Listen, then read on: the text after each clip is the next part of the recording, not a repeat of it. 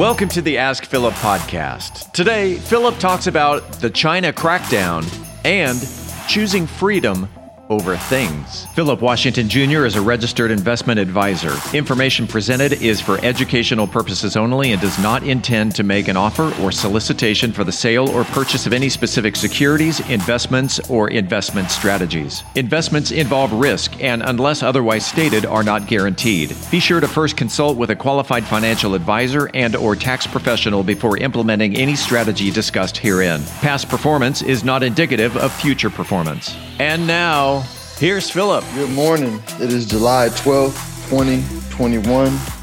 Back from visiting home, had a good time in Houston.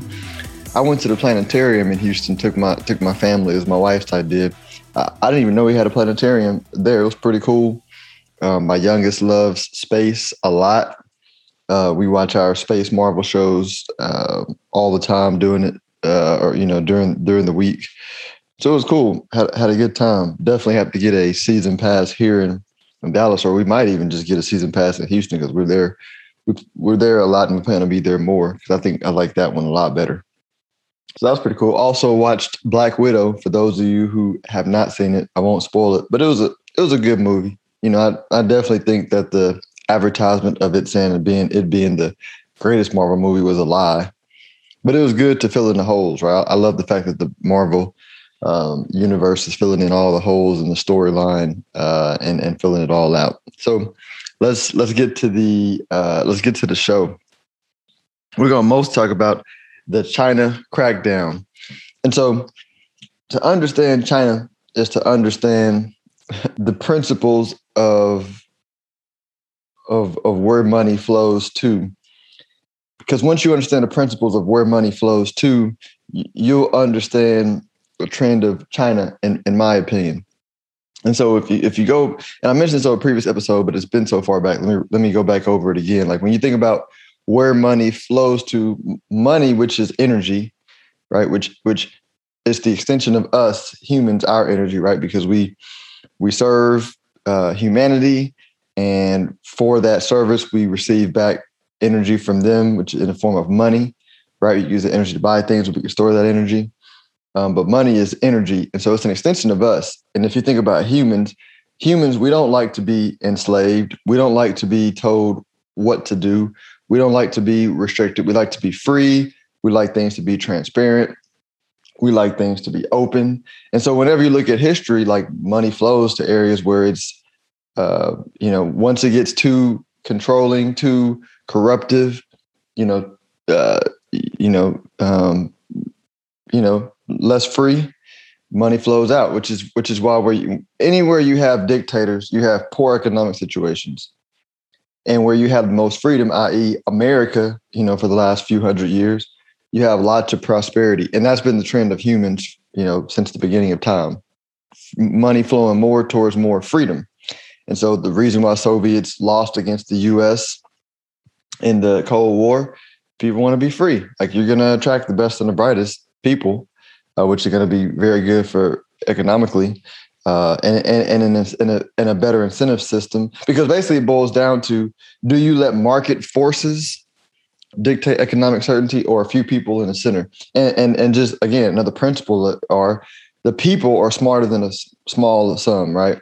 So if you have the collective of the people, you know, as a whole deciding on, hey, you know, what's the price of Jordan shoes? right? Is it 12 bureaucrats deciding the price and then putting in the market?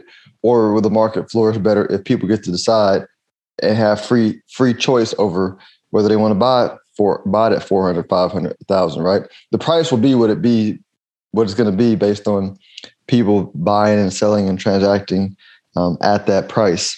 And so, you know, free markets are or where money flows to. And I won't go through all the points in history, but as you read history and you look at economies falling and crashing, you'll be like, oh yeah, make complete sense, right? So going to China, right? You you you have China, which was just struggling, right? I mean, they were struggling, you know, for for you know 50 50 plus years ago uh, economically and then they began to open up their markets become more free um, you know and i and there's a whole long story around that. But they, they as they as they became more free, moved less towards essentially planned economy and more towards capitalism. They call it, I think they call it communism with, uh, or capitalism with communist tendencies or something like that. They began to flourish. But after around 2014, 2015, they they went through their 2008 depression moment, and um, and so then they began to Xi Jinping began to tighten the reins uh, around around China, and so um, you know you, you you had a lot between then like some capital flight. So there were there were there was lots of Chinese money escaping China, uh, going to America and other places where they knew their property rights were respected. That's kind of clue number one.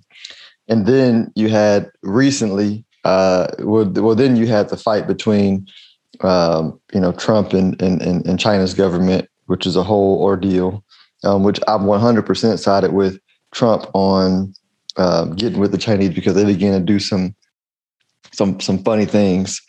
Um, and then you had Alibaba, you know, Jack Ma. Whenever Jack Ma was getting ready to do the Ant IPO, and China basically made him bend the knee and kiss the ring and killed that deal.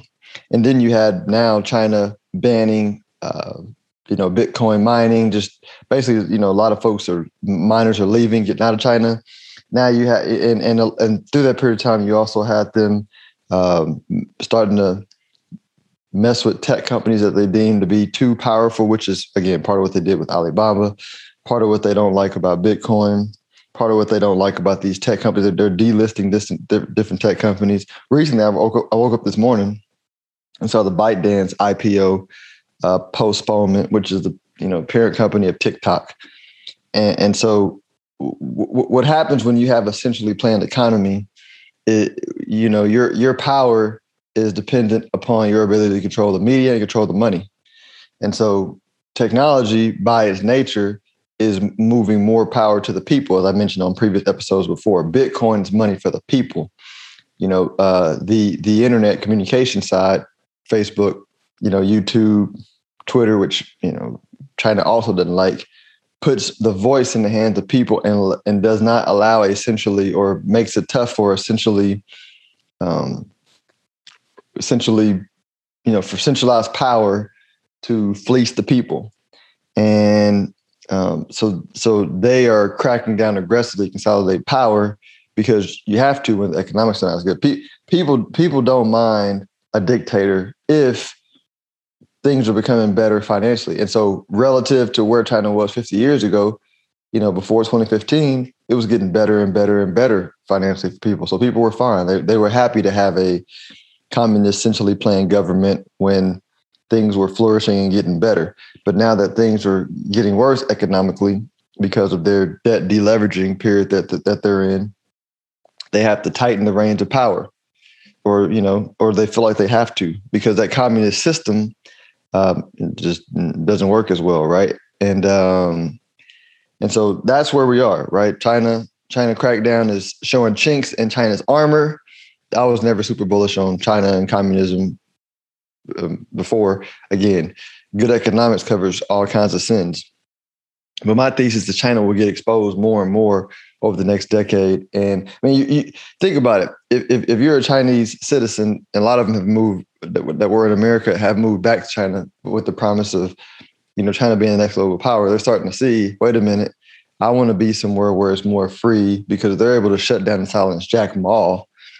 You know, what, what are they going to do a little low me? So they they they lose. Um, they're going to lose lots of talent, lots of people who want to go into these new innovative areas, lots of things that you know. Um, and, and you have China doing this around a time where the world no longer wants to run their supply chain through China because they're getting super aggressive. And so they're going to lose that money. Um, and so China's just, man, I, I, don't think they're playing their, I mean, they're playing their cards the best way I guess you can when you're a communist government. But yeah, it's, it's just bad. It's terrible. I think long term, this, this is one big reason why I'm super bullish on America. A lot of folks are bearish on America, but I'm like, where else is better? I mean, Europe is a shit show. Uh, China is communist America is the best place to be for the next hundred years, in my in my humble opinion. Right? I, I, think I think the world goes digital, you know, for sure. But I think out of all the you know fiat governments, um, you know, America is still going to be the best. I mean, that's just the truth, in my opinion. But it's, it's truth based on principles and how they work. Let, let's let's talk about one other topic. Prioritize freedom over things. One of the things that Robert Kiyosaki, uh, his book, I struggled with it when I read it when I was about 20 years old.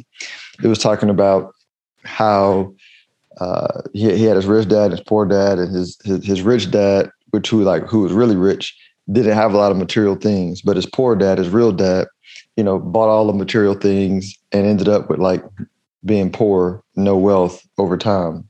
Because because wealth means freedom, right? Freedom means economically you control your own fate. You you have enough assets to generate uh, income and not have to depend on a job like one entity to provide you money or the government to provide you money if the entity fires you and and and so you know it, it stuck with me where i was like well man you know i, I struggle with it because I, I wanted things but you get you get more freedom the more things you're willing to give up now later so for example I, i'm gonna mess up this example but he said something about he wanted a some car or something but he had the income to buy it, right? It's the difference between income and wealth. He had the income to buy it, but he wanted to buy it with, um, with you know, with uh, with income from his from his assets. So he wanted to be able to say, "Hey, I, I don't want my my earned income to buy. I want my investments to be able to pay for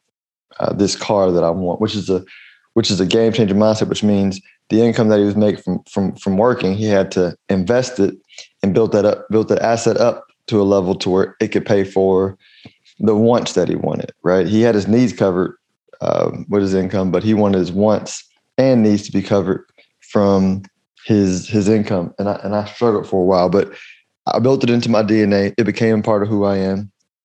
And so over the years, you know, um, I'm my, my, wife will tell you, I'm I'm very frugal. Right? I mean, don't get me wrong.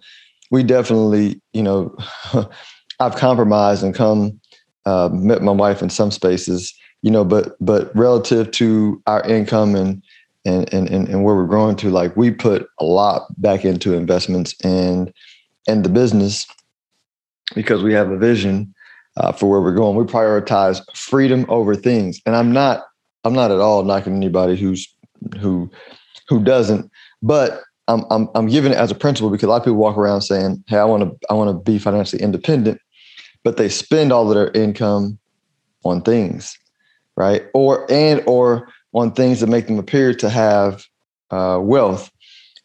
But what people don't realize is uh, you can't fool people who understand the wealth building principle. So a lot of times, you know, my wife will see somebody doing it and say, "Oh, you know, they're doing this, they're doing that.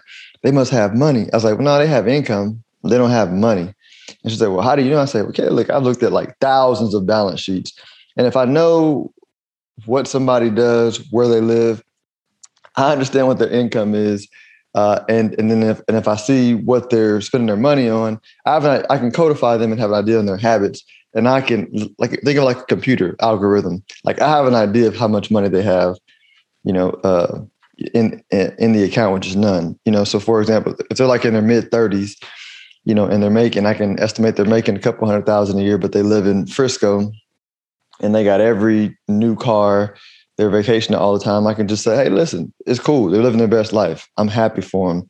But, you know, when she says, oh, they must have uh, lots of money, I'd be like, no, they make, they make good income and they don't have any money because I, I've, I've seen, you know, hundreds of those kind of balance sheets. And so I understand it's the low key people, the people that people are saying, that, that she never suspects, you know, would have money. Like those people have money because they drive the the used cars. You know, they they they watch what they spend their um, housing money on. They're very smart about that, and they invest a lot of the money. And so, again, I'm I'm not knocking anybody how to spend the money. I'm just giving context into. And by the way, this is not a revelation. Like this is not just something uh, um, that I'm basing on my own experience. Like if you go read The Millionaire Next Door, it's a well researched study over years and years studying millionaires and non millionaires. And um, it has the same research. And I think it's been replicated many times before. But it's just truth. People, you know, so I'm going back to a lot of people will, you know, buy things and share experiences and stand next to, you know, cars they can't afford on Instagram to show, hey, I have money. But I'm like, you're only fooling people who who don't have money. Or you're fooling people who don't understand the game. People who understand the game, you're not fooling them. And as a matter of fact, you're letting us know like when I see that, I'm like, I don't want that person as a client. I don't want to associate with that person. I don't want them part of my mastermind group. Not because I'm judging them, but I just understand your net worth is going to be reflected by the people that you hang around with and you associate with.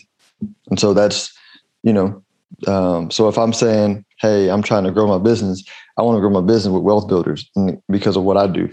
If I want to have a mastermind group, I want to have a mastermind group around wealth builders if we want to go grab drinks and have a good time, yeah, I want to have a good time with folks that, you know, like to have a good time. That's what they're spending money on. Cool. Like I'm, not judging you. Um, you're still a human, right? And not everybody needs to want to be free. I do. And so in my actions, I have to make sure that I'm smart about that. But um, that's the end of the show. Uh, until tomorrow, enjoy your day.